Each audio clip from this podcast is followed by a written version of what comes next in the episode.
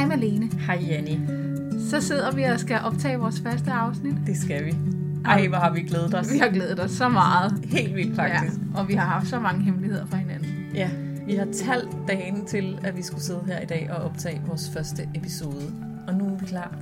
Vi er så klar. Ja, Og vi har valgt et emne. ja Vi har skrevet en historie om hver især. det har vi. Og det er legekammerater. Nemlig. Ja. Og det har vi jo valgt, fordi meget passende er vi jo nye legekammerater. Så vi har faktisk lidt taget udgangspunkt i vores egen, vores egen nye relation. Det har vi. Ja, Og det er jo fordi, vi selv var så begejstrede for, at vi har fundet en legekammerat Lige som præcis. voksen. ja en, en voksen legekammerat. Ja. Fedt. Så har vi også taget nogle billeder. Det har vi. Vi har taget billeder til vores historier hver især. Vi sendte den til hinanden i går. Ja. Og så kunne vi jo gå og fundere over det. Og øh, til jer derude, der sidder og hører vores øh, første afsnit, så har I måske også opdaget billederne, fordi de blev faktisk lagt ud på de sociale medier i går. Så hvis ikke du har set dem endnu, så kan du finde dem på Instagram og på Facebook. Vi har taget to billeder. Du har taget et, og jeg har taget et. Og øh, Skal vi starte med mit, fordi det er mig, der skal starte med at læse højt? ja, lad os gøre det. Okay. Jeg har jo taget et billede af et tegnet mønster på Ja. ternet papir, og man kan se nogle, øh, Nogle tusser. nogle tusser. Ja. Ja, og så kan man lige se bunden af En kaffekop. en kaffekop. Og et havebord måske. Det ved man ikke. Nej, det ved man ikke. Nej. Jeg har set det som et havebord. Ja, det, Ja. det ved, ved man Det ikke ved endnu. man ikke, nej. Det finder man det, ud af, når jeg læser højt. Det er rigtig spændende. Ja. Og hvad tænkte du om det, da du fik det? Altså, I jeg forhold blev... til legekammerater? Ja, jeg blev meget overrasket, Janni. Det gjorde jeg. Det var slet ikke det, jeg havde forventet. Øh, måske primært, fordi dit billede er meget anderledes end mit. Og da jeg så dit billede, så, øh, så, så blev jeg simpelthen så overrasket. Og så blev jeg helt vildt nysgerrig. Jeg skyndte mig at zoome ind, fordi jeg skulle se de der helt vildt flotte mønstre, du, du har lavet, formoder jeg. Det er mig, der har lavet ja, den her. det, og jeg tænkte bare, wow, hvor kreativt og hvor smukt. Tak. Jeg, øh, jeg, kan, jeg er selv sådan en, der elsker... Øh, jeg er sådan en æstetiker. Jeg kan godt lide, når ting ser godt ud, og det der, det ser bare knald godt ud. Så jeg var... Øh, jeg blev begejstret, og så tænkte jeg, okay, min første tanke var sådan noget med, din historie må være noget om, om, om sådan noget, der er indviklet, eller snirklet, eller snørklet. Der må være nogle, måske nogle forviklinger, eller nogle mønstre. Jeg løfter øjenbrynene, når du Ja, siger noget der. ja, ja. ja. ja. det finder vi ud af. Ja, det finder vi ud af. Ja. Og mit, øh, mit billede, det er, det er ret meget anderledes end dit. Øh, man kan sige, at begge vores billeder er jo fotografier, og begge vores billeder har vores øh, logo nede i det ene hjørne, og de har også begge to en lyserød ramme, fordi det har vi ligesom vendet os til, at det er sådan, vores billeder ser ud. Men mit billede er et øh, fotografi af en kat. Ja, og så jeg vil lige sige, du havde lagt en fin story op på Instagram, Ja, inden ja, dengang du skulle ud og fotografere, hvor du havde skrevet, at du skulle på fotosafari. yes. Og det synes jeg ligesom giver mening, når der er en kat på. Altså, Ja, ja. Jeg har ikke været på safari. Det kan Nej, man godt høre. Men det har jeg heller ikke. dyr og Ja, safari. ja. Yes. Men øh, ja, jeg, øh, jeg tog vandrestøvlerne på og, øh, og fandt øh, kasket, kasketten og, og, og uldtrøjen frem, fordi jeg vidste, at jeg skulle være udendørs. Jeg kørte en tur til Græsted, hvor jeg kunne låne en kat og en sandkasse og en, øh, og en skovl. Altså, jeg har, da, ja, man kan også lige se lidt af din computer. Ja. Og jeg tænkte, at det med vilje? Ja, Ja, det er det. Det er ja. det. Og den der kat der, den, den rækker ligesom ud efter noget. ja det gør den. Ja, Og den, den, den rækker så meget, jeg ved ikke, om den rækker ud, men den, den øh, krasser sådan med poten, så den faktisk nærmest kaster lidt med sandet. jeg tænker, du er en lille kattetæmmer. ja, det ved jeg ikke. Øh, katten hedder Buster, og er en dejlig kat. Meget smuk og sød kat. Og det, man ikke kan se på det her billede, det er, at den har øh, to forskellige farver øjne. Det ene er helt blåt, og det andet er sådan grønt. Og jeg har taget virkelig mange billeder af Buster. Øh, og jeg ville så gerne have haft de der to øjne med. Men det der billede med poten, der ligesom rækker frem på den måde, var alligevel det bedste. Ja, altså jeg har, jo, jeg har jo tænkt noget med, når nu vi taler legekammerater, så har jeg jo tænkt, den der kat, det er jo noget med at have et dyr som legekammerat. Måske mm-hmm. er der noget ensomhed indover. Mm-hmm. Men jeg forstår ikke computeren. Det gør jeg virkelig ikke. Nej. Ikke mange mennesker, der har en computer med i sandkassen. Nej. Nej, det plejer at være en dårlig kombi. ja. Øh, og så den grønne skovl der. Ja. Øh, der så tænker jeg jo, så tænker jeg jo straks en skovl, en sandkasse, noget barn. Mm-hmm. Og så tænker jeg måske noget ensomhed. fordi man kun har katten som legekammerat. Ja. Det kan godt være, det er mig, der er bare utrolig melankolsk. Ja, det vil vise sig. Ja, Du finder ud af både, øh, både hvorfor kat og hvorfor skovl, når jeg læser min historie for dig. ja. Men Måske glæder finder du også ud af computeren. til. Det gør jeg måske. Det, Det, ved vise sig. Ja, det ved jeg ikke, men øh, det finder vi ud af. Det er Nå. meget spændende Ja, og meget kryptisk. Meget kryptisk, Ja. det er du. Ja. Så, Så, skal øh, vi komme i gang med at læse Jamen, det synes jeg så meget, vi skal. Så gør vi det.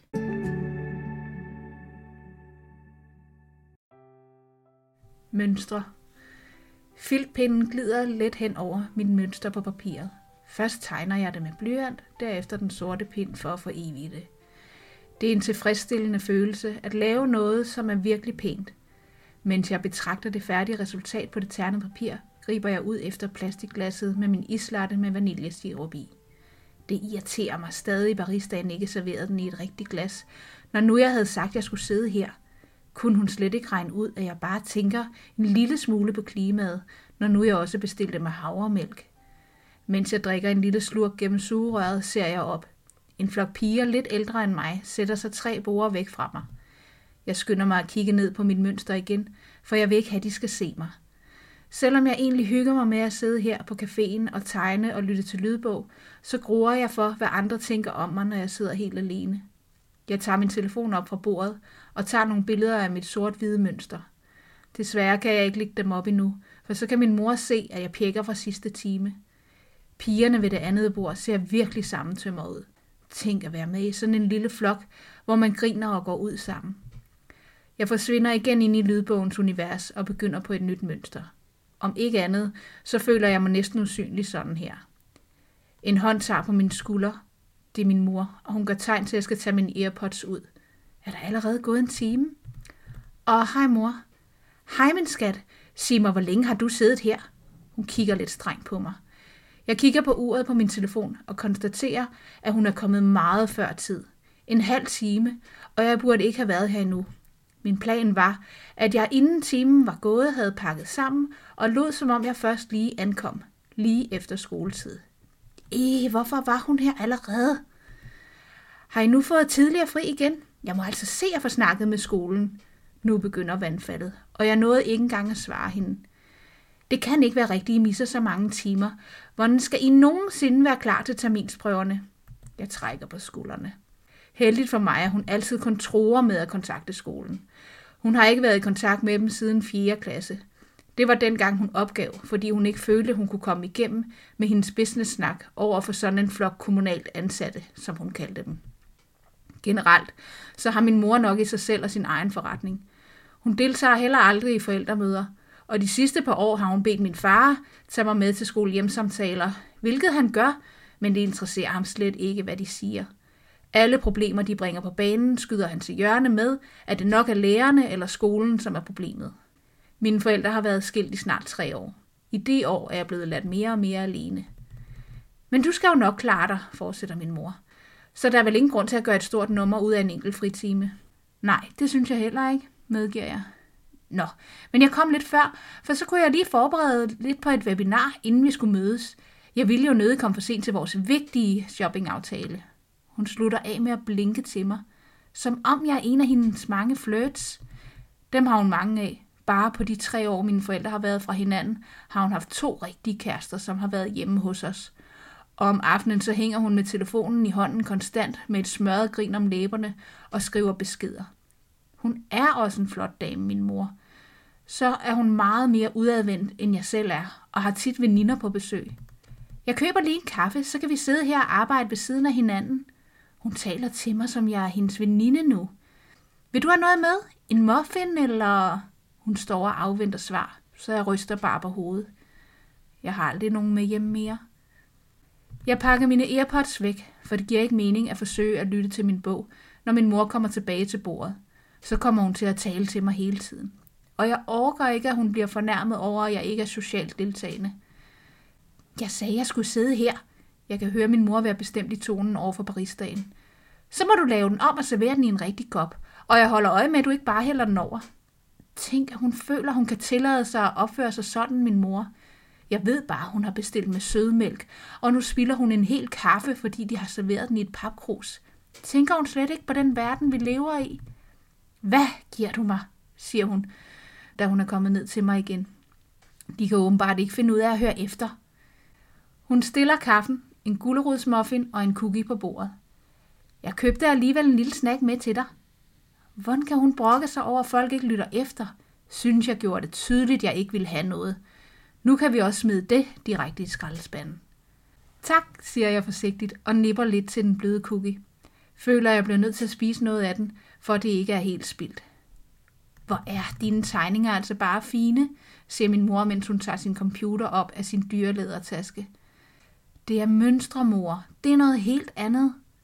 Men du tegner dem da, siger hun helt uden forståelse. Kunne du ikke tegne nogle stykker, jeg kunne bruge på mine sider i mine dokumenter? Som kendetegn, et vandmærke. Du skal nok blive godt betalt for det. Det kunne da egentlig være meget sejt, at kunne sælge mine mønstre, men det er jo nok kun min mor, som vil betale for det. Det er også fint nok for mig. Bare mine følgere kan lide dem. Det betyder jo noget. De kender mig jo heller ikke for andet end det. Tjo, det kan jeg vel godt. Det vil være så stort for mig, skat. Så jeg er jo din første kunde. Hun smiler og åbner et dokument, hun tidligere har været i gang med at skrive på.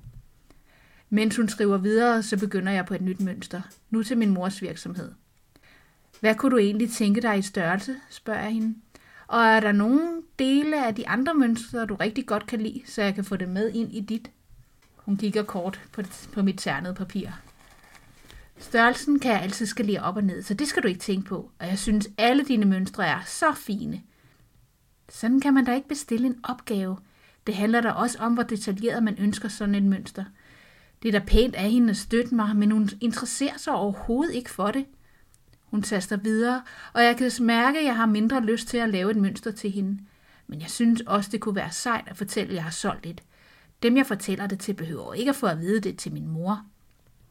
Det sidste punkt, som bliver sat på computeren, og hun lukker den resolut sammen. Så er det klaret.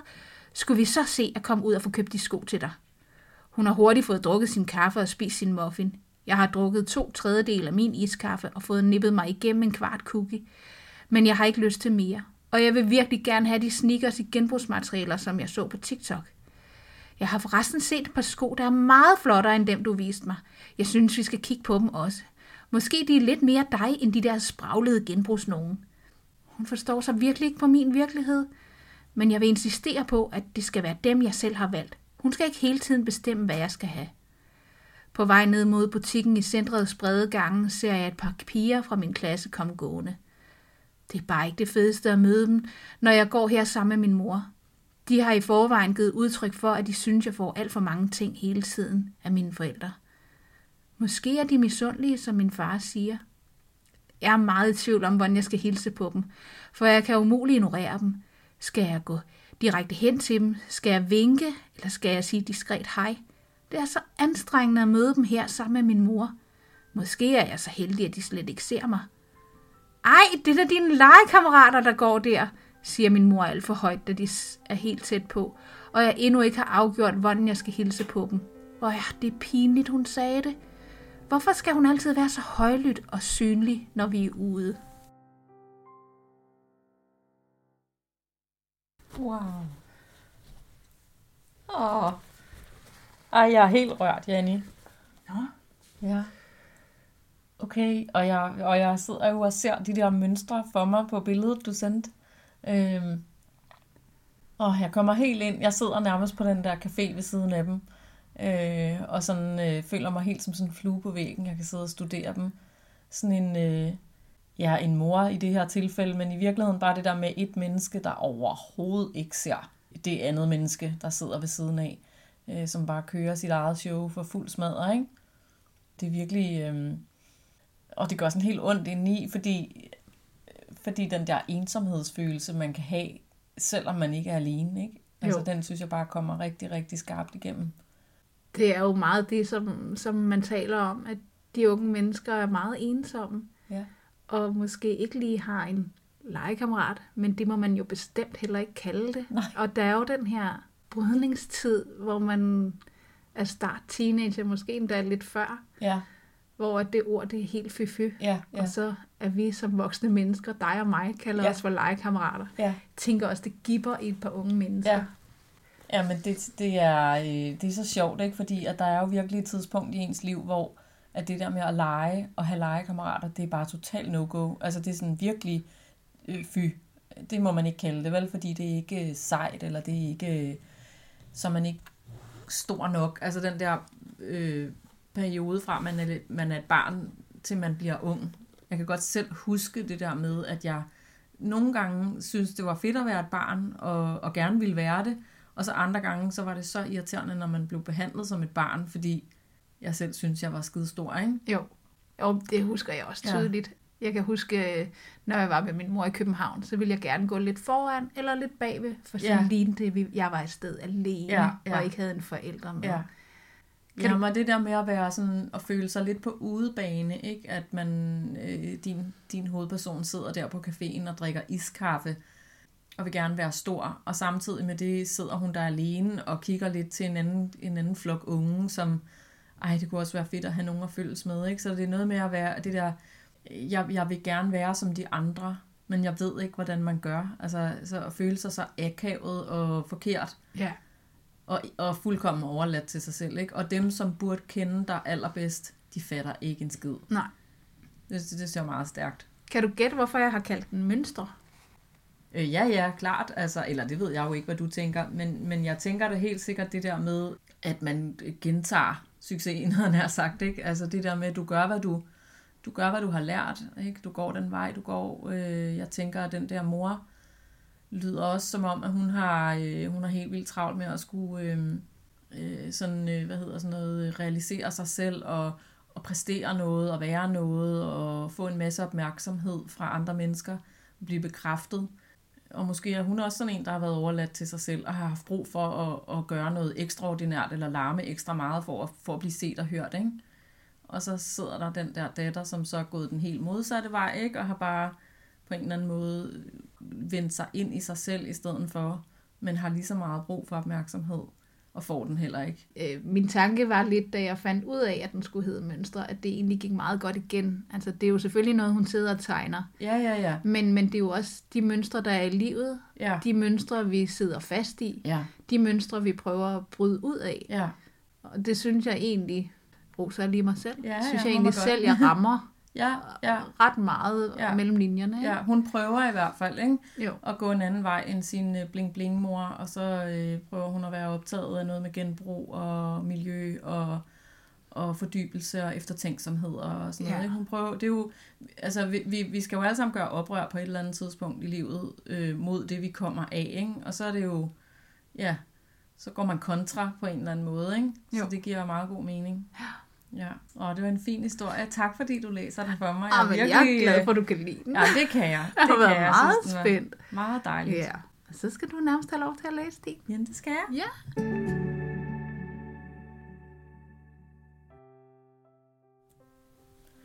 Kattelort. Gå ud og leg, vridsede moren af hende. Hun vidste godt, hvad det betød. Hun var i vejen til besvær. Ida kunne godt mærke, når hendes mor hellere ville lave noget andet, end at være sammen med hende. Når hun hellere ville tale i telefon med sine veninder, mens hun drak kaffe og lakerede negle. Ida ville egentlig bare gerne sidde inde i stuen sammen med sin mor. Hun kunne godt være helt stille og ikke forstyrre. Hun kunne sidde så stille, at hun næsten blev helt usynlig. Men alligevel endte det altid med, at moren sagde, gå ud og leg. Øv! Ida elskede at sidde og lytte til sin mors stemme, der kriblede og krablede op og ned ad væggene og gyngede i gardinerne og hoppede i sofaen, når hun talte med sine veninder i telefonen. For det meste koncentrerede Ida sig slet ikke om, hvad moren egentlig sagde, men der var noget beroligende og rart over bare at være i stuen, når mor var i snakkehjørnet med sin kaffe. Ida kunne let sidde i timevis og kigge på sin mors røde hår, der snodede og slangede sig ned over skuldrene på hende, mens hun malede sine negle i flotte glitterfarver. Når mor var i ekstra godt humør, fik Ida en sjælden gang imellem lov at prøve. Hun følte sig helt strålende og sidrende, når hendes mor præcist og rutineret lakerede Idas negle med lyserød glimmer. Når mor var i det humør, så var dagene lette og lange og fulde af dufte og lyde. I dag var bare ikke sådan en dag. I dag var en gå ud og leg dag. Så ville moren være i fred, og Ida skulle helst bare forsvinde. Ida viklede sit stribede halsterklæde om halsen tre gange, mens hun så sig om efter Ingo. Han havde været så underlig på det sidste. Hendes mor sagde, at han slet ikke fandtes, men Ida havde leget med Ingo hver eneste dag de sidste tre år. Lige siden den dag, da Ida var blevet sendt ind på sit værelse for at lege, selvom hun kun var kommet ind, fordi hun var faldet på sin cykel og havde slået knæet. Ida var løbet ind til sin mor for at blive trøstet, men mor var optaget af venindesnak i telefonen og havde bare viftet hende væk med den ene hånd, mens den røde læbestift lydløst havde visket, gå ind og lege. Hun havde slet ikke opdaget, at Ida var ked af det, og det fik bare knæet til at gøre endnu mere ondt. Ida havde rullet sig sammen i sin seng med begge knæ op under hagen og havde forsøgt at puste på det ømme knæ, men hendes underlæbe blev ved med at bævre og vride sig, som en regnorm, der forsøger at finde ned under jorden igen, når man er kommet til at grave den op. Læben krøllede og bævrede ubehersket, så hun ikke rigtig kunne spise munden om et godt pust. Idas mund var ikke rød, ligesom morens, men hun kendte til gengæld ordene fra den røde mund så inderligt godt. Gå ind og leg, gå ud og leg, gå væk og leg, tænkte Ida såret. Hendes mor behøvede slet ikke at sige ordene højt. Ida kendte dem til hudløshed. Pludselig havde Ingo bare siddet på sengekanten og kigget på hende med varme, smilende øjne. Kan du lege? havde han spurgt, og Ida var blevet så overrasket, at smerten i knæet var forsvundet, og underlæben holdt op med at bævre. Fra den dag havde Ingo været hendes bedste ven. Han var der altid. Ingo var ligeglad med mors telefonsnak og lakerede negle. Han var også ligeglad med, om de skulle lege inde eller ude. Han var altid parat og ville altid lege. Derfor var det også lidt mærkeligt, at han pludselig ikke var der. Ida havde også let efter ham i går, men han var pist væk, og hun vidste ikke, hvor hun skulle lede efter ham.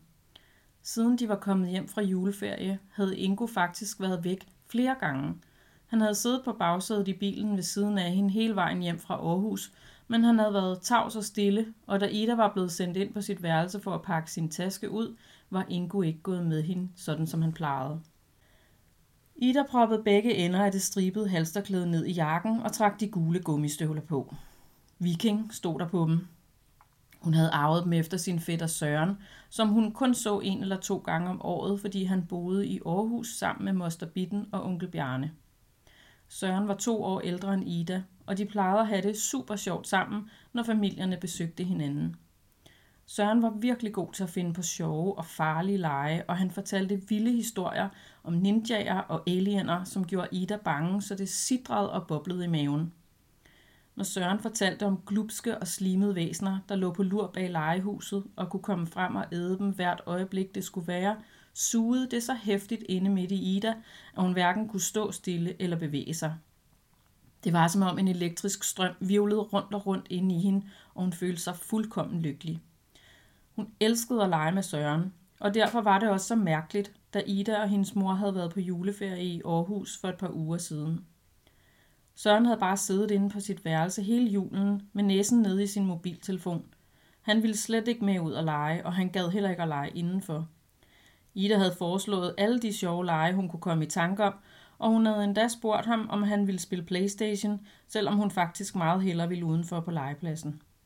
Søren havde bare trukket næsten usynligt på skuldrene og mumlede noget, Ida ikke kunne forstå. Og så var han blevet siddende med telefonen, indtil Ida følte sig helt forkert og i vejen, ligesom hun gjorde, når hendes mor sendte hende ud at lege. Hver dag hele juleferien havde Ida forsøgt at komme ind til sin fætter, men hver dag havde han afvist hende og sad til sidst helt sammenkrøllet i sin seng med ryggen til døren og svarede slet ikke, når Ida prøvede at spørge ham, om han ville lege. Til sidst havde Søren kylet sin telefon hårdt ned i dynen og snæret af hende ud mellem tænderne, som en uhyggelig alien med hugtænder og slimede fangarme. Kan du lege? vrængede han. Hvor gammel er du egentlig, din dumme unge? Jeg leger sgu da ikke. Kan du ikke fatte det?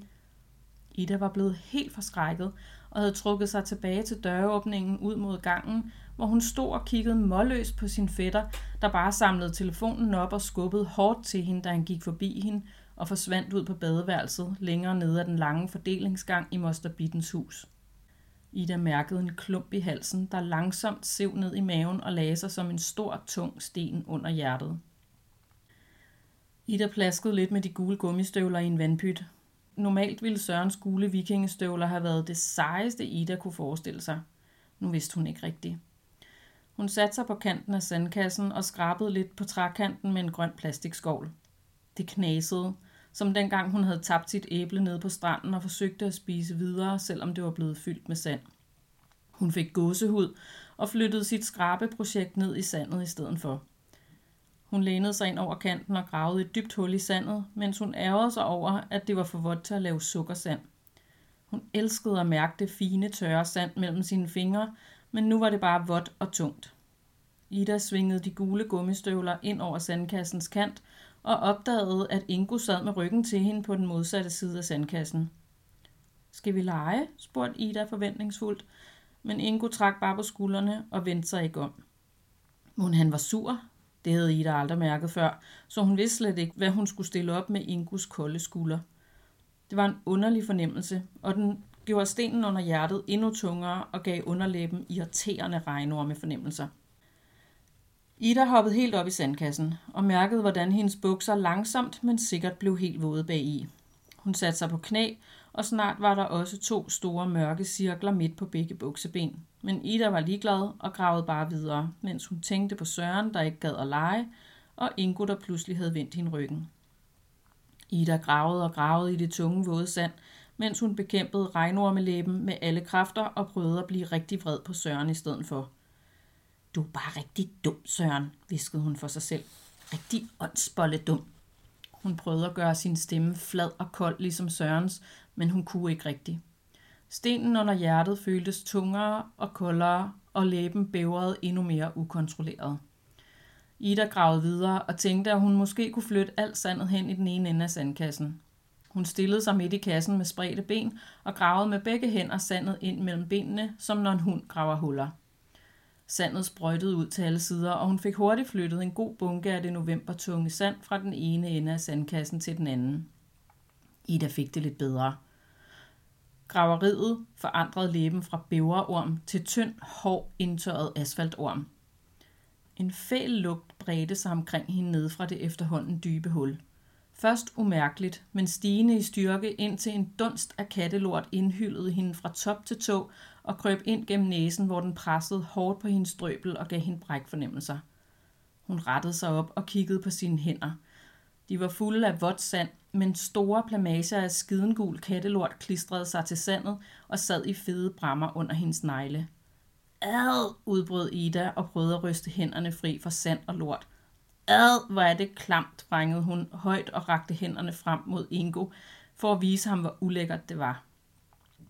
Han var der ikke, og Ida stod lidt forvirret midt i sandkassen med de stridende fingre rakt akavet frem foran kroppen.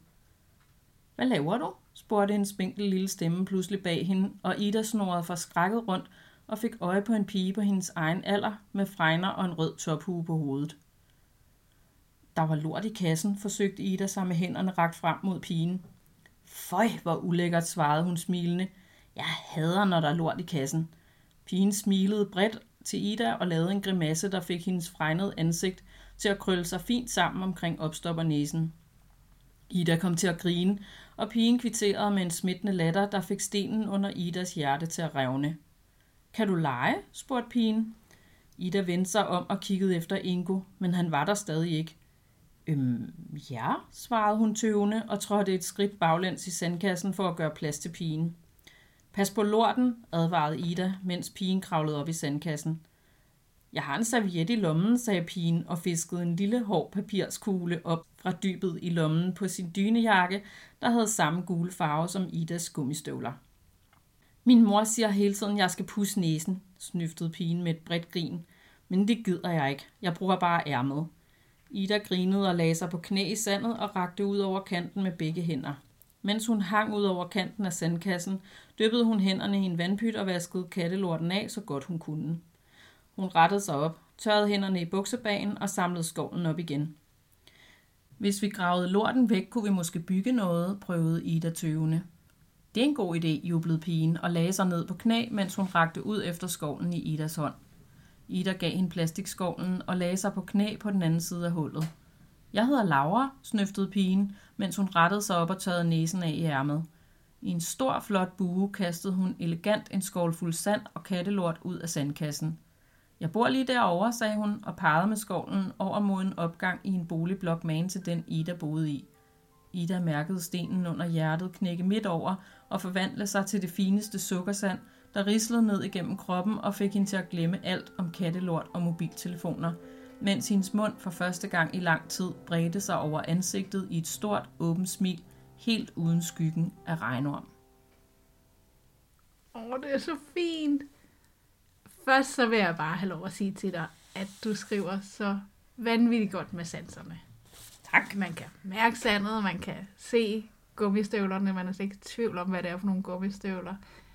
Øh, alle de der følelser, underlæben, der bæver, og følelsen som sådan en blød, ulækker regnorm, og når den bliver helt hård, og ej, det er, der kan jeg lære noget. Ja, fedt. Ja, virkelig, virkelig. Fedt.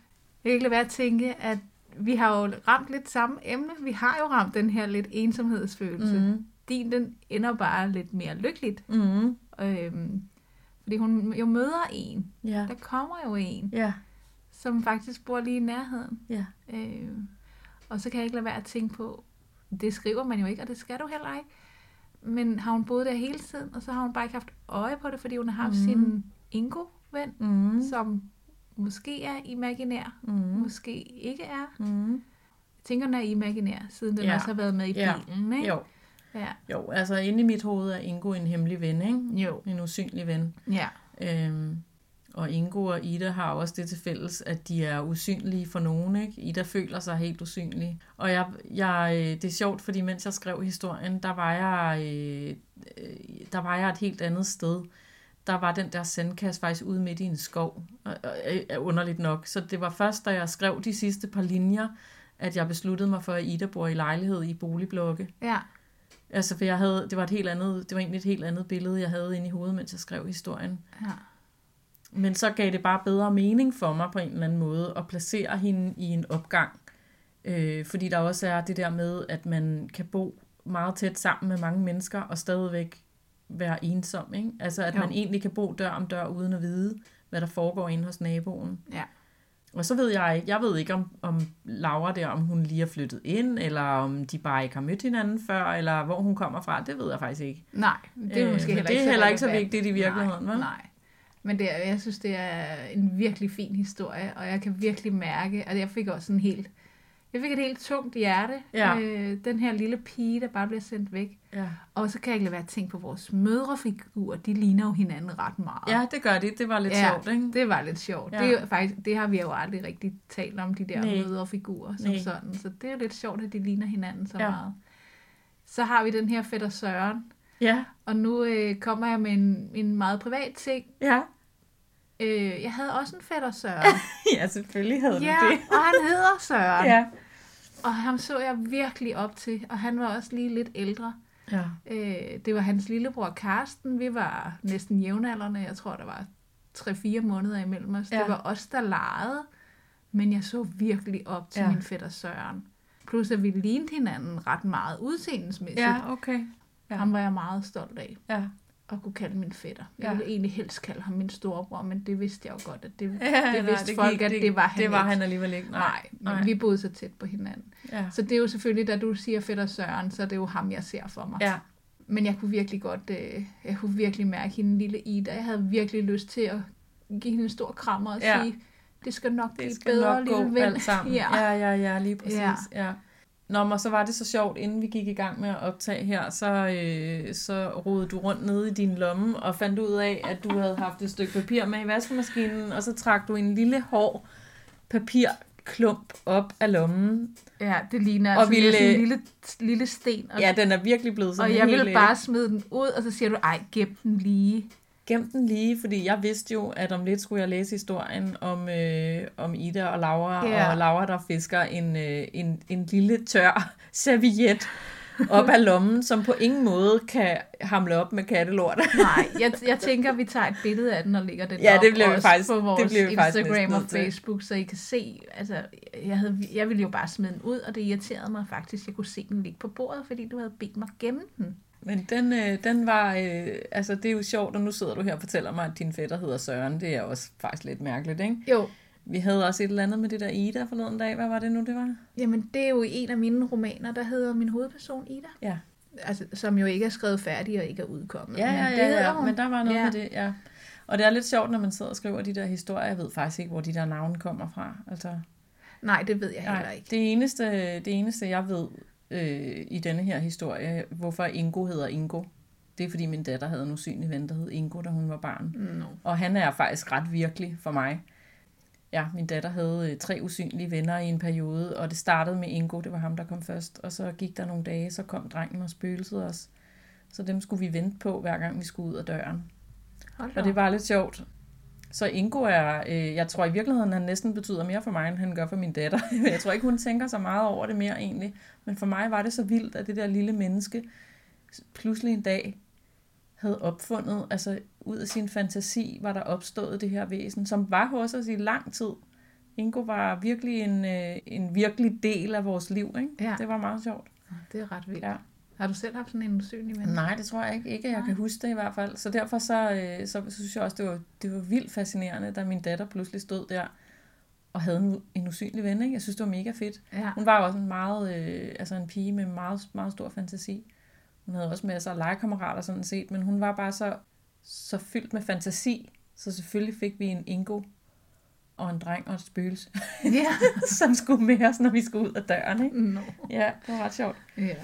Ej, det er virkelig ja. en fin historie. Og igen, jeg er, jeg synes, det, du skriver så flot med sanserne. Tak. Altså virkelig, virkelig flot. Tak. Det er Ja. ja. også, øh, det kan vi komme ind på lidt senere, men det er faktisk tit der, mine tekster starter Ja, med en eller anden form for sansning. jeg Ja. tror, jeg skriver meget mere med følelserne, altså hvad der Ja. foregår, det indre liv. Ja, Der får Ja. man lov at komme helt ind. ja, Men ja, det kan vi også... Øh, det kan vi prøve at snakke om. ja. Mm.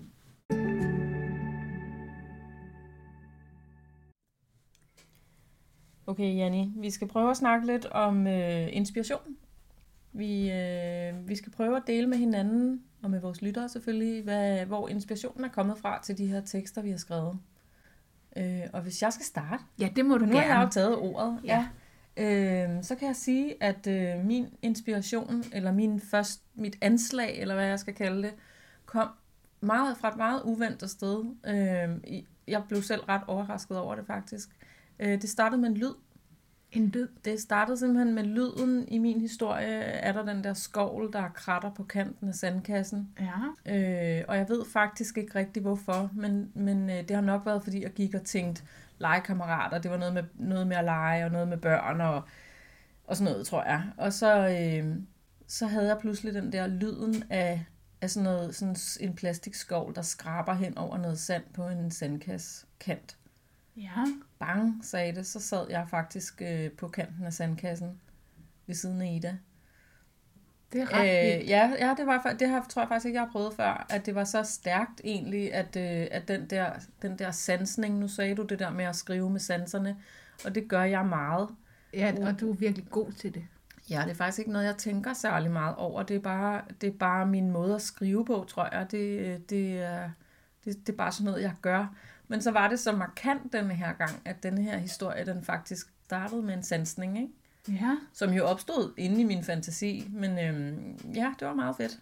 Det Hvordan kom du så frem til, at hun skulle være ensom, og, og det her med, at der til sidst dukker en Ja. ny legekammerat ja. op, som hun har manglet så ja. meget? Men det var faktisk fordi, jeg havde en... Øh, jeg gik jo og filosoferede over det der med legekammerater og lege og sådan noget. Og i virkeligheden, så havde jeg faktisk ikke lyst til at skrive en historie om børn. Øh, da vi gik i gang, ville jeg meget hellere skrive om, om mig selv, tror jeg, eller om, om noget, som, som kunne være fra mit eget liv, ikke? Jeg troede også, at du ville skrive om voksne legekammerater. Ja. Det var jeg overbevist Ja. om, og derfor så tænkte jeg, at jeg går kontra. Jeg tager noget med et, øh, et barn ung Ja, menneske. ja. Ikke? Men det, jamen, jeg, jeg, det ville jeg også. Det var egentlig min oprindelige tanke, at jeg skulle skrive noget om voksne legekammerater. Men så, så dukkede den der skovl pludselig op. Sådan ud af det blå på en eller anden måde. Ikke? Ja. Øhm, og så havde jeg en samtale med, jeg, jeg gik og snakkede med min mand om hvad det der med, hvad leger, hvis jeg siger legekammerater, hvad tænker du så? Fordi jeg, at jeg sådan havde brug for at vende det med nogen.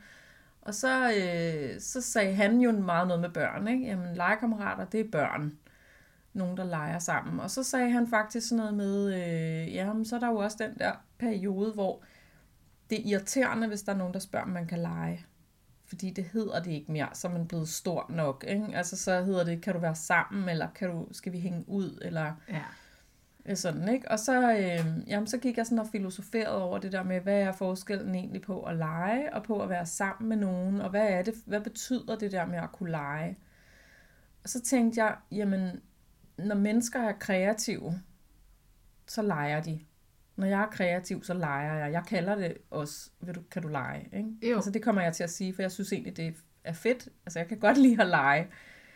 Forstået på den måde, at jeg så skriver, eller syr, eller strikker, eller hvad det er nu gør. ja, ikke? ja. Nå, det er sjovt, at du kalder det at lege. Det gør jeg jo ikke. Nej. Jeg kalder det nok bare at være kreativ. Ja. Eller være produktiv. Ja.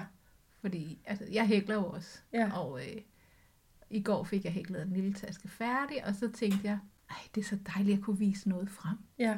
Altså, så har jeg været produktiv. skabt så er det okay. Ja, jeg har skabt noget, ja. så er det okay, at jeg laver det her unødige noget. Jo, ja. jo. Men for mig er det meget, altså det, det at være kreativ, det er en form for leg. Og så tænkte jeg på, at det der med at være kreativ, det er enormt tiltrækkende. Altså vi to har jo også fundet hinanden igennem en lyst til at være kreative og en, og, og en, og en skrivelyst. Øh, så så når, vi, når vi leger og når vi er kreative, så tiltrækker vi andre mennesker. Ja, men det er også, altså, det er jo, altså jeg kan også godt lide det her kreative. Det er jo fedt at være kreativ. Det er jo, det er jo så livsgivende et eller andet sted, ikke? Jo. Og, og det er afslappende samtidig. Og det, det Jeg er, tænkte, at leg var en form for anti, eller sådan en, det, leg er det modsatte af ensomhed. Altså det var der min tanke løb hen, ikke? Jo, At, øh, at leg og kreativitet, det kan være kur mod ensomhed, fordi det findes sammen omkring et eller andet kreativt, en eller anden legeplads. ja. Om det så er en sandkasse, eller i mere sådan abstrakt overført betydning. Måske er det faktisk også derfor, at computeren står på kanten af sandkassen på mit billede. Altså, jeg havde brug for, at det blev lidt mere abstrakt end bare en kat i en sandkasse og en kattelort, ikke? Og en grøn Jo. skovl. Altså, jeg jeg ville egentlig godt have det her univers med ind. Ja. Det her, vi to har sammen, det synes jeg skulle være, det skulle være en del af fortællingen på en eller anden måde. Det synes jeg også, du har fået fint med ind i. Ja. ja. Jeg, jeg tror, jeg greb det lidt anderledes an, fordi jeg var jo helt med på emnet, og jeg tænkte jo også straks i den der måde, vi havde fundet hinanden på, og så gik jeg som sagt kontra. Uden at vi har talt om det, for det er jo det der med, at vi skal ikke tale sammen om det her emne, så måtte jeg også spørge min mand, Ja. hvad tænker du, ja. når du hører ordet legekammerat? Og en af de ting, han så nævnte, det var det her, som det egentlig tager lidt udgangspunkt i, hvor pinligt det er i den her overgang fra barn til teenager, at ens forældre siger legekammerat. Mm. Jeg havde egentlig en helt anden sådan, scene til at starte med ind i hovedet, at der var et barn, der havde sin ven med hjemme på værelset, og så kommer moren eller faren ind og siger ordet legekammerat, hvor at børnene bare grimmer sig Mm. og har lyst til at grave sig ned, og den anden Ja. sidder og griner, ikke sådan, ej, hvor pinligt dine forældre siger det. Ja. Men, men efter jeg havde talt med min mand, så, så tog jeg bare computeren frem, åbnede et dokument, og så sad jeg bare og brainede ud Ja. gennem fingrene. Ja. Hvad betyder legekammerat? Hvad kan det? Hvad Ja. kan det ikke? Hvad er det modsatte af? Og så har jeg jo en eller anden svaghed for det melankolske, så derfor Ja. ja. så endte jeg jo ud i den her mangel på legekammerat, ja. eller Ja. ensomhedsfølelsen. Men Jeg tænker i virkeligheden også, at de mest interessante tekster, det er jo dem, hvor der er, en eller anden, hvor der er et problem, ikke? Jo. Altså, fordi ja, man kan da godt skrive en historie om, om øh, de bedste legekammerater i verden, der bare har det fantastisk. Og det kunne sikkert også blive en fin tekst, men jeg kan godt lide det der lidt, ja, melankolske, eller det er lidt, ja, hvad skal vi kalde det, ikke? Altså sådan noget, det, det må godt bide lidt, det må godt krasse lidt. Det kan jeg, den, den type tekster kan jeg bedst lide at skrive, og jeg kan også bedst lide at læse sådan nogle historier. Altså jeg kan faktisk godt lide de der øh, tekster, der, der, der tager fat i noget af det, der gør lidt ondt. Ja, Det, kan synes jeg er også mest interessant. Ja. Øhm, Det kan jeg også godt, fordi. Ja. det er jo også det, der giver tid til eftertanke. ja, Og det er jo det, jeg synes, en god historie kan, det er, at man sådan tænker efter og mærker efter. Ja. Også for dem, hvor alting spiller, det tror jeg nu ikke, at der er mange mennesker, hvor alting bare spiller, men at de også lige tænker over, at der kan sidde nogle andre på den anden side, der ikke lige oplever verden, som de gør. mm, Tid til eftertanke, ja, det kan jeg godt lide, Ja. når man får Ja. mad i. ja. Jeg tænkte meget over det der med slutningen, ikke? om det skulle ende godt. Ja, Øhm, og det, det, var, det ligger mig egentlig ikke lige for. det var ikke så naturligt for mig, men, det, men jeg valgte faktisk alligevel, at der skulle være lys for enden af tunnelen. Ikke? ja, Og det er jo, det, det tror jeg udspringer af et eller andet med, at jeg netop det der med, jamen, der er håb, der er fællesskab, der er øh, der er sjov og ballade i det der leg og kreativitet.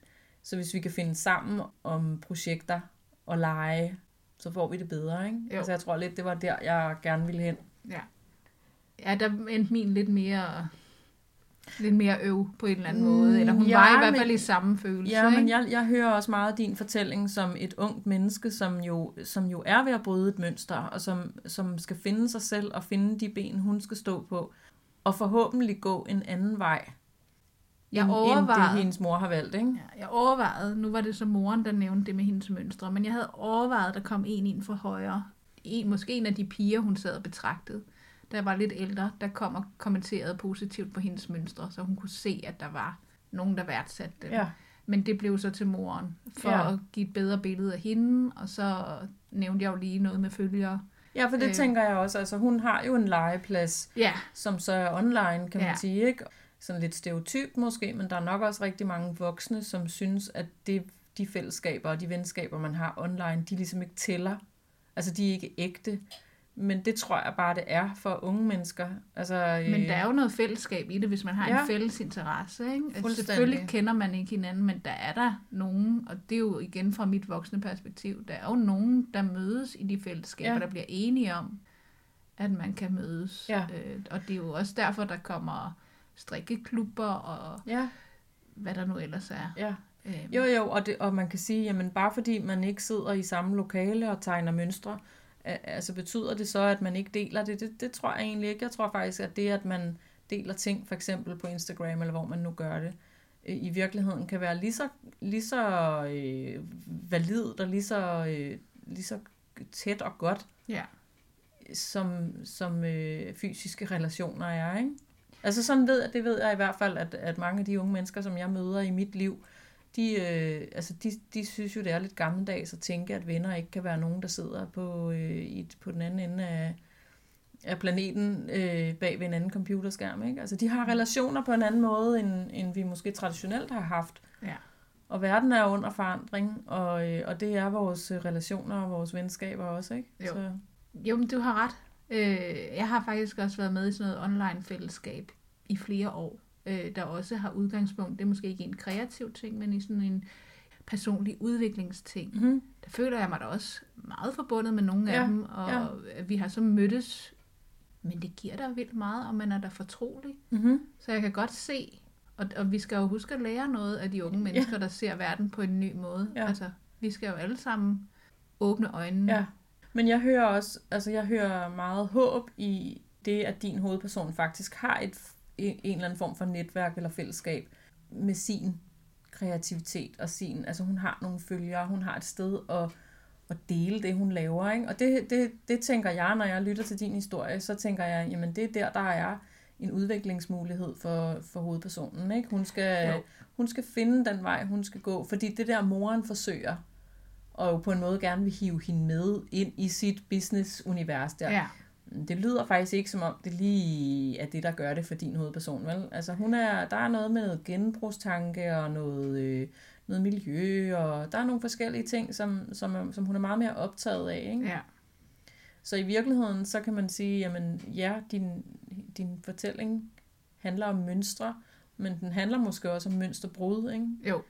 Og så Og- synes jeg også, det handler om sådan et åbenlyst talent, Ja, ja. som, der, som hun måske, altså hovedpersonen måske ikke selv kan, kan se. Ja, ja. Og som, Ja, og som som heller bliver ikke skubbet tør. lidt hen med, at det er nogle fine tegninger. Ikke? Ja, jo, jo. Det bliver sådan lidt Ja. nedgjort, ikke? Fordi Jo. det ikke er noget, man måske kan tjene en masse penge på, eller hvad ved jeg. Ja. Øh, men måske er det heller ikke vigtigt, vel? Måske er det slet ikke det, det handler om for, for hovedpersonen, at hun skal tjene penge på det. Nej. Hvordan har din proces været med at skrive? Øh, Jamen, har det været nemt øhm, for dig?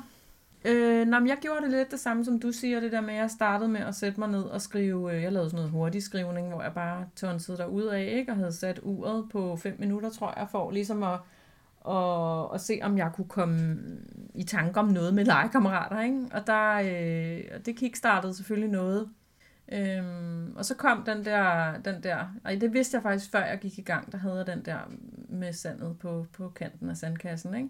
Så jeg havde ligesom scenen, jeg havde, jeg havde sandkassen og skovlen, og jeg havde også noget med de der med usynlige venner. Og i lang tid var jeg faktisk i tvivl om, hvad min historie skulle handle om, om, om jeg skulle gå med den der usynlige ven vinkel, Ja. eller om, eller om jeg skulle gå med, med en, der bliver sendt ud at lege. Altså, der var også det der, det er også noget, voksne siger, når de ikke gider børn.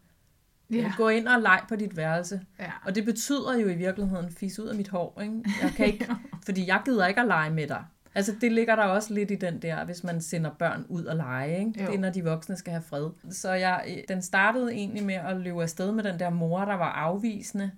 Og så landede den der usynlige ven sig lidt i det, og, og, og så var der også den der fætter Søren, som, som på en eller anden måde var vigtig, ikke? Jo. Og så gik jeg sådan i stå. Jeg, jeg havde skrevet noget, og kunne ikke rigtig finde ud af, hvad vej jeg skulle gå, og hvordan jeg skulle komme videre. Og så øh, måtte jeg jo ikke tale med dig. Nej. Det var jo det, jeg havde allermest lyst til. Det, den Ja. følelse kender jeg rigtig godt. Ja, jeg ville virkelig gerne snakke med dig om det, og det kunne jeg bare ikke. Øh, så måtte jeg jo tale med min mand, fordi han var, det var ham, der var lige i nærheden. Øh, så jeg læste for ham, hvad jeg havde, hvad jeg havde skrevet, og, og vendte mit dilemma med ham, og spurgte ham sådan, hvad, jeg har denne her idé, og denne her idé, hvad, hvad synes du? Øhm, og så sagde han et eller andet, som jeg faktisk ikke engang helt kan huske, hvad er, fordi bare det, at jeg ligesom fik sagt det højt, og fik vendt med et, med et andet menneske, apropos, øh, hvad, hvad det var for nogle tanker, jeg havde, så vidste jeg godt, hvad jeg ville. Ikke? Altså det var, jeg skulle bare have det ud af mit eget hoved, og ligesom, det skulle lige ud og vende i, øh, i et eller andet forum. Ja. Og så fik jeg flettet det sammen, sådan, så jeg både fik, fik plads til den der usynlige ven og til, øh, og til en afvisende mor. Og så var det, jeg fik den der tanke om, jamen det er jo lejen og kreativiteten, der er nøglen Ja. mod det der ensomhed. Altså det, Præcis. bums, den faldt, den faldt på plads. Og det der med regnorm i læberne, det ved jeg simpelthen ikke, hvor det kom fra. Altså, men det blev, det blev sådan en ting, der pludselig fyldte noget. Øh, og det, har, jo- det var bare, det var fordi, jeg, mens jeg skrev, sad jeg faktisk, det der, du kender godt det der med, når man er ved at græde, man prøver at Jeg lade kender være, det rigtig godt. når ens læbe, den sådan bæver på Ja. sådan en bestemt måde, ikke? Ja. Og det sad jeg og gjorde. Mm, jeg sad sådan og bævrede med læben for at finde ud af, hvordan ser det ud, hvordan føles det. Og så var det sådan, jamen, der var noget med det der med sandkasser og grave jorden og sådan noget. Og så, så, så, så jamen, det er jo en regnorm. Ja. Og, og den, øh, den blev så, så den der øh, en eller anden form for øh, metafor, øh, der sådan gik igen. Og så gav den mig også min slutning. At det der smil, der breder sig ud over læben uden skyggen af regnorm. Ikke? Ja. Altså, så var det ligesom, Ej, det er så fint. ja, altså. men det var, det var historien, der tog mig Ja, mere end at det var noget, jeg sad og tænkte, uh, så vil jeg have sådan et sprogligt billede med en regnorm, der skal gå igen i min historie og sådan noget. Det kom faktisk ret meget af sig selv, ikke? ja. Og det synes jeg tit, det gør. Når jeg først har fået et, et eller andet billede på nethinden, så, så er det som om, det går op i en højere enhed. Det er ikke noget, jeg sådan egentlig gennemtænker meget, før jeg skriver. Det er noget, der kommer undervejs i processen. Ja. Ej, det, jeg gennemtænker det heller ikke. Jeg vil sige, jeg startede med, jeg tror, min historie startede med billedet, faktisk. Fordi at jeg kan virkelig godt lide selv at sidde på en café, Ja. bare for mig selv, med en lydbog i ørerne, en, øh, en god latte af en art, og så øh, tager jeg min lille blok med ternet papir, og så sidder jeg faktisk og tegner de mønstre, du så. Ja. Jeg elsker det, og jeg elsker at sidde alene, og jeg er ligeglad med, hvad folk tænker. De må tænke, hvad pokker de vil. Der var en dag, hvor at der faktisk kom en og sad, jeg sætter altid på sådan et, et højt bord, på sådan en taburet, der er sådan barstolsagtig. Og så kom der en og satte sig ved lignende bord, lige ved siden af. En, der var lidt yngre end mig. Eller meget, det ved man ikke. Og hun gjorde nøjagtigt det samme. Mm. Hun tog, jeg har sådan nogle små earpods, men hun havde store hørebøffer, og så tog hun et, øh, en lille notesbog frem, også med blank papir, og så sad hun og tegnede noget andet. Mm.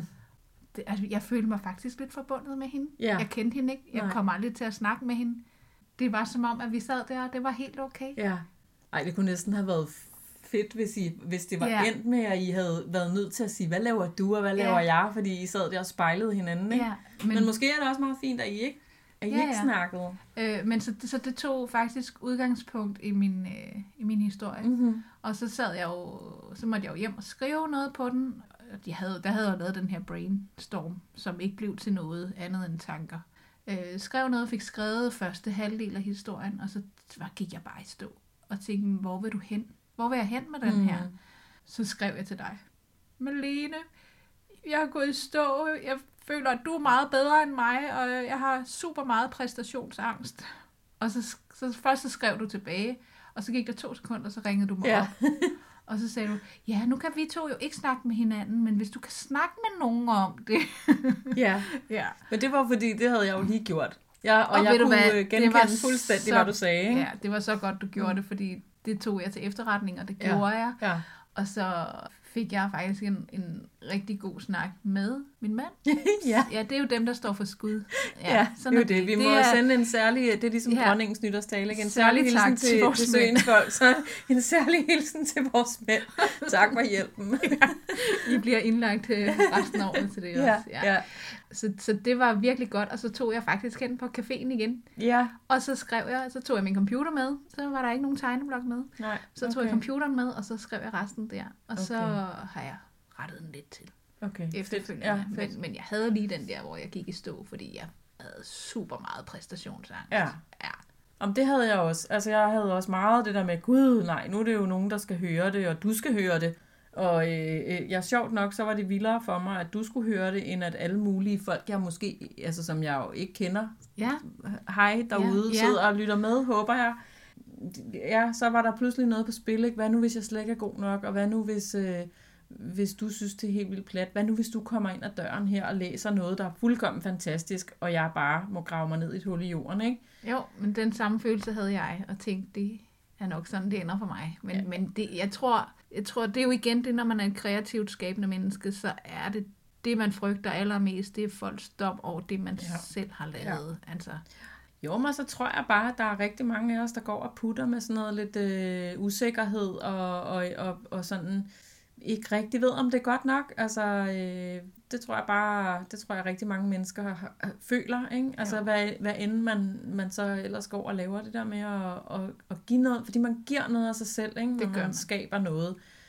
Og så skal det pludselig sådan ud i, det, ud i rummet, hvor folk kan mene noget om det, ikke? Jo. Men vi har jo lovet os selv og hinanden, at denne her podcast, den handler om en god legeplads, hvor Og- og man kan udvikle sig, og hvor man Præcis. kan eksperimentere, og hvor det ikke behøver at være perfekt. Lige nøjagtigt. Det Ja. var faktisk også det, da jeg satte det sidste punktum, så tænkte jeg også, det skal være udviklende. Ja. Ja. Altså, det skal ikke være Nej. Perfekt. Vi har Nej. ikke nogen indover til at finjustere det. Nej, Men det er, det et sted, hvor vi skal udvikle os. Vi skal lære noget. Vi skal lære noget af Ja. hinanden. Ja. Og vi skal lære noget af andre, hvis de har gode kommentarer til det. ja, lad os håbe det. Ja. Øh, jeg kunne godt tænke mig lige at vende med dig. Du har sådan skrevet i tredje person. Ja, Du er sådan en, øh, en seer ovenfra, Ja. der kigger ned. Ja. Er det den måde, du bedst kan lide at skrive på? nej, Nej. det er det faktisk ikke. Jeg skriver tit i første person, ikke? Altså Ja. en, en, en jeg-fortæller. Jeg tror, det var fordi, at jeg øh, skulle skrive om et barn. Øhm, og så var det nemmere for mig, eller øh, ja. Jeg tror, det gav mig lov til at se barnet igennem et, en voksens øjne, hvis jeg lavede sådan en tredje persons fortæller, der ligesom svævede lidt hen over det hele. Ikke? Og det der med at se tingene lidt udefra, så man både kunne få lov at se, øh, hvad det er for nogle omstændigheder, og hvad det er for nogle øh, mønstre, øh, som, som hovedpersonen ligesom er, er viklet ind i. Ikke? Jo. Det var ikke noget, jeg tænkte særlig meget over. Nej. Og jeg ved heller ikke, hvor navnene egentlig kom fra. Altså, de, hun hed bare Ida. Ja. Det ved jeg ikke, hvorfor hun gjorde det, men, øh, men det gjorde hun bare. Jamen, altså, jeg, jeg, jeg, jeg tror, jeg er begyndt, jeg tror ikke altid, jeg har gjort det, men jeg er begyndt at skrive meget i jeg-person. Mm. Øh, og det er fordi, der var en, der fortalte mig engang, at så kunne man mærke vedkommende bedre. Ja, Og, og det er jo også nemt nok, når det er et ungt menneske af samme køn, som man selv er. Men jeg kan godt se, når man så taler om et barn, når det er alligevel nogle år siden, man var barn, Mhm. øh, at så er det nok nemmere at tage den udefra. Ja. Altså for hvor reflekterende er et barn ja det er egentlig. det. Så jeg kan godt se Ja. ideen i det, men øh, ja. Ja, jeg, jeg tror, jeg er sådan... Øh, det var jo egentlig, fordi jeg til at starte med ikke havde lyst til at skrive om børn. Ja. Og, og så det der med, hvis jeg sådan ligesom skulle skrive i, øh, i en første, med en første persons fortæller, så ville jeg på en eller anden måde, det ville være meget svært at undgå at komme ind i sådan et børneunivers. Ja. Det er jo et børneunivers, jeg skriver om, men, men jeg tror, at, at tredjepersonsfortælleren giver mig alligevel mulighed for sådan at filtrere det igennem et lidt voksen blik på en eller anden måde. Ikke? Jo, jo. Og så kan jeg godt, jeg kan faktisk godt lide det der med at, at være den der, øh, sådan det øh, fluen på væggen, der, der, der bare observerer Ja. og gengiver, hvad det er, der foregår. Og så er det egentlig op til læseren selv at finde ud af, hvorfor, hvorfor øh, ting er, som de er. Ikke? Skrev du egentlig i nutid, eller i datid, eller... Øh, jeg skrev i datid. Ja, jeg skrev i nutid. Men jeg tænkte faktisk meget over, at jeg gjorde det. Ja, Fordi jeg har også en tendens til at skrive i datid. ja. Så hvorfor det lige blev nutid, om det var fordi, jeg havde sat mig stedet, hvor scenen Nå, udsprang. det kan godt være, ja. Ja. ja. Altså man kan jo sige, at nutidsformen gør jo i hvert fald tingene sådan meget præsent, ikke? Det er sådan, Jo. man, man, og det er jo også derfor, jeg siger, tror jeg, at det der med, og jeg sad jo nærmest på caféen på, ved bordet ved siden af. Ah, det var dejligt, Ja. ja. du gjorde det. Ja. Ja. men det kan godt være, at det også er nutidsformen, der er med til at gøre det, ikke? Jo. Ej, ja, både ja og nej, fordi jeg kunne også godt. Jeg var også helt med i den sandkasse, men jeg så det også, fordi du havde skrevet det, sådan som fluen på væggen. Ja. Jamen, så så jeg det også oppefra. Ja. Altså, jeg var beskueren. Ja.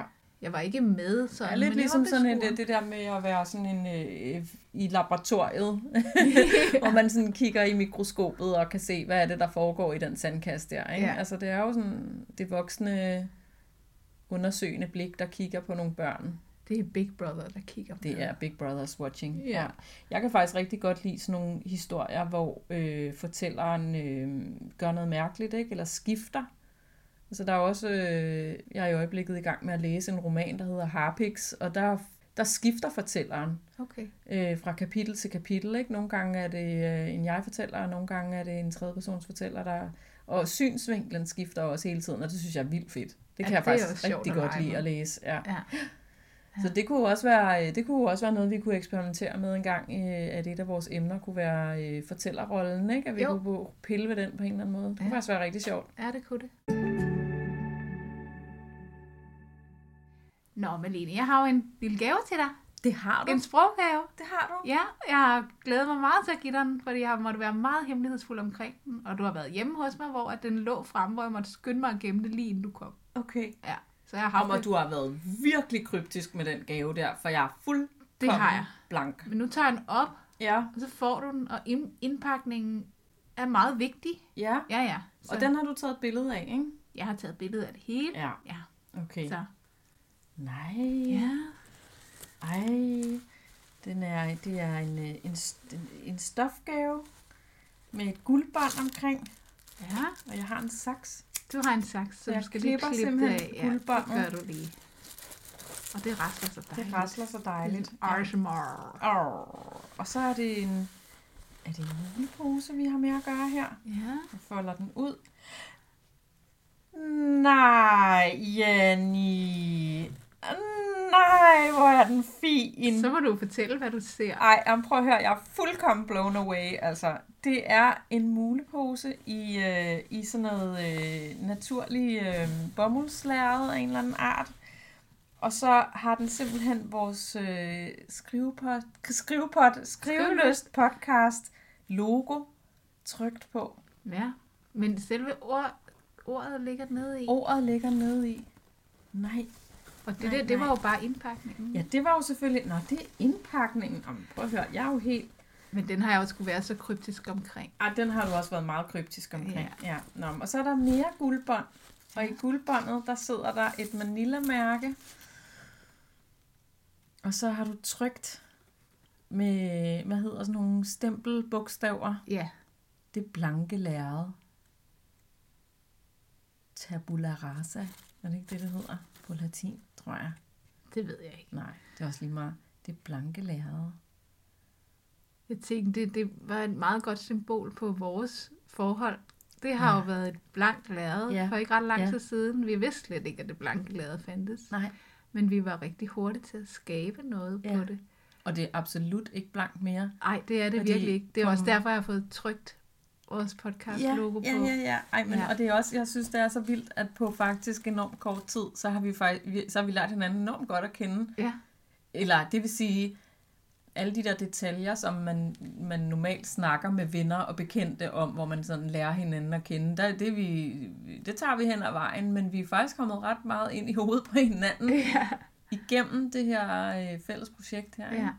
Så Ej, jeg føler det lidt, fint. at vores venskab også lidt er sådan et... Det startede som blank lærred, men vi har lynhurtigt skabt noget rigtig fint. Det har vi. Og så blev det en mulepose. Ja. Fordi jeg har jo været på bogmesse. Ja, du har. Og, Uden eller- mig. Ja, et Ja. bogforum hedder Ja. det, eller som jeg kalder det, bøger i Bella, fordi det foregår i Bella Center. Ja. Og der, øh, der får man rigtig mange muleposer, så Ja. man går og kigger meget på muleposer. Ja. Og så havde jeg faktisk den, ikke lige den der, jeg har jo fået trykt et par stykker. Jeg skulle lige at sige, har du ikke også en så? Jo, jo, ja. det har jeg. Ja. Og øh, den gik jeg jo rundt med. Åh, oh, det gjorde du Så det var derfor, jeg tænkte, øh, hvis nu der er nogen, der får taget et billede, men altså, hvem skulle tage billeder af mig Ah. og lægge på? Men, men tilfældighedernes spil, altså. Men, men jeg gik rundt med den. Ja, selvfølgelig gjorde jeg fik det. også talt med et par stykker om den. Nej, hvor fedt. ja, Nej, hvor fedt, Janni. så øh, Ej, den er, sim- og den er jeg Ja. simpelthen så glad for. jeg er Ej. også virkelig glad for resultatet. Ja. Ej, hvor er det fedt. Så, og har jo ikke rigtig, jeg har jo haft lyst til at bruge den som taske, faktisk. Ja, selvfølgelig, Ja, men det men gør du det så har bare jeg nu. ventet med. øh, ja, så det kan jeg Ej, gøre den er- nu. Nu skal jeg ikke skjule det for dig mere. Det har været en stor hemmelighed at Ja, gemme det, på. har, det kan jeg godt forstå. Det kan jeg, og jeg har også jeg har glædet mig så meget, og jeg har kigget på de der billeder. Du har teaset helt vildt, og du har været meget kryptisk, og jeg har bare været fu- fuldstændig blank. Ja. Jeg havde på, jeg var slet Det har ikke været her. et blankt lærred. Jeg har været totalt blank. Ja. Ej, hvor er det fantastisk. Den Og så er, tænkte jeg også, altså et blankt lærred, der kan man også tænke på det blanke papir, ikke? Jo, jo, Som jo. en, er en hver forfatters frygt, er der nogen, der siger, men Ja. det er jo bare mulighedernes legeplads. det er det nemlig. Ej, Ja. hvor er det fint. Ja. Tak, Janni. Den Jamen, er jeg simpelthen så glad for. Ja. Jeg vil, jeg vil gå alle steder med den med stolthed, altså. Det skal du også. Det er noget, ja. vi to har skabt Det er sammen. nemlig noget, vi to har skabt, og det Ja. er så vildt at se det her logo. Jeg kan huske den dag, vi lavede det, at det var sådan noget, okay, nu findes det i virkeligheden. Ja. Den der idé, den der lyst, vi havde til at gå i gang med det her, nu, nu er det der. Nu findes der noget i verden, der hedder skrivelyst. Ja. Og, og jeg har lyst til også lige at sige tak til alle de mennesker, der, har, der følger os allerede på Instagram og på Facebook. Det er Ja. helt overvældende så mange mennesker, der har vist interesse for vores, øh, for vores projekt. Ja, og, og, og tak til alle dem, der bare har lyttet til vores trailer, og Ja. ja. nu lytter med på vores første øh, episode. Ja. Ja, Ej, det jeg er er- også øh, jeg er meget, meget øh, overrumplet over den modtagelse, vi har fået. Ja. Altså på vores Instagram, der hedder Skriveløs Podca- Podcast, og vores Facebook, der hedder Skriveløs Podcast. Ja. Øh, og så håber jeg jo, at dem, der lytter med, også vil følge os inde på deres podcast-app. Fordi Ja. så kan de jo få sådan et blink hver gang, at Ja, øh, vi ja. udkommer med et afsnit. Ja. Ja, og så kunne det også være fint, hvis, øh, hvis øh, jer, der sidder derude og lytter med, har lyst til at dele det her med jeres venner ja. Og familier og kollegaer og hvem I nu ellers tænker kunne have interesse i sådan en, en skrivepodcast som den her. Ja. Ja, Og I, og I må meget gerne øh, komme med nogle kommentarer til ja. os. Øh, hvis det er kritik, så må det meget gerne være konstruktivt. ja.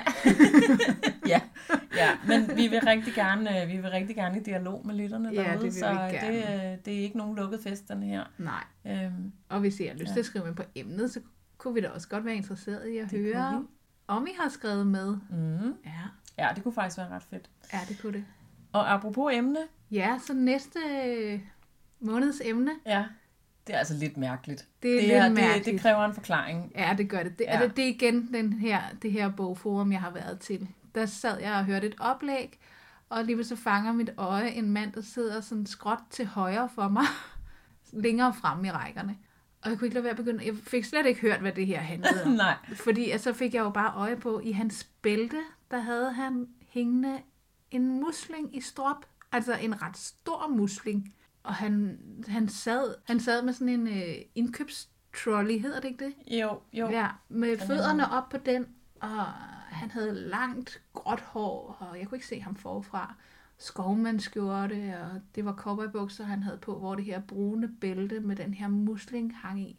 Ja, og vi taler om sådan en, en stor, hvid musling, som man, altså, det, det, jeg kommer til at tænke på, det er sådan en, man kunne bruge til at lægge en håndsæbe i, eller et fyrfadslys, eller sådan noget, ikke? Ja, ja altså, der kunne godt en- være et fyrfadslys, tror Ja, jeg. ja. Men jeg tænkte, altså jeg begyndte jo at tænke, at den må have en betydning, Ja. og så begyndte jeg egentlig at digte. Ja, Hvem er du? ja, Hvorfor har du en musling hængende Ja. i dit bælte, og har Ja. det med rundt? Så tog jeg et snigbillede af manden. ja.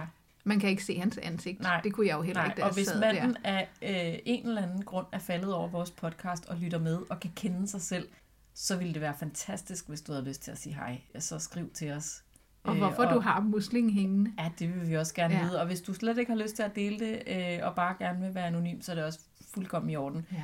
Men, Men- i hvert fald så tog du et billede af manden. Det gjorde, jeg tog et billede, og man kan jo ikke se, hvem manden Nej, du tog faktisk et billede af mandens ryg og hans musling. Ja, ikke? Altså det gjorde jeg. Ja. Det var fordi, jeg tænkte, det skal jeg vise dig. Fordi Ja. jeg synes, det var, det var så tankevækkende. ja. Og derfor så har vi også valgt, at næste måneds emne, Mm-hmm. det hedder Manden med muslingen. ja. Altså, det er jeg Og virkelig så kan vi digte vores historier, Ja. ud fra hvad vi tænker Ja. om det. Ja, Ja, det bliver meget spændende. ja det ja, gør det. det gør det. Så, øh, så ja, næste måneds emne er simpelthen manden med muslingen. Ja. Næste måned bliver jo så i januar. Ja. Første torsdag. Ja. Ligesom det har været den her gang. Og vi glæder os til at høre jeres reaktioner på denne måneds episode. Ja, og vi håber, I har hygget jer. Det har vi i hvert fald. Vi har, øh, vi har bare haft det rigtig sjovt i den her proces, og øh, forhåbentlig er, øh, er det noget, der skinner igennem, så det er også hyggeligt og sjovt at lytte med. Øh, I hvert fald så tænkte vi, har vi tænkt os at gøre det igen. Ja, og det er jo, altså, vi er jo ikke professionelle podcaster, men det bliver vi vel, så det er jo en dejlig øvelse, det her. Det det. Øh, og vi, vi, vi lærer at gå, mens vi tager et skridt ad gangen. Ja, lige Ja. ja. præcis.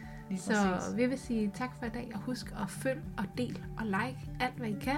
Det betyder rigtig meget for os. Lige præcis. Tak Ja. for i dag. Tak for i dag, og øh, velkommen tilbage.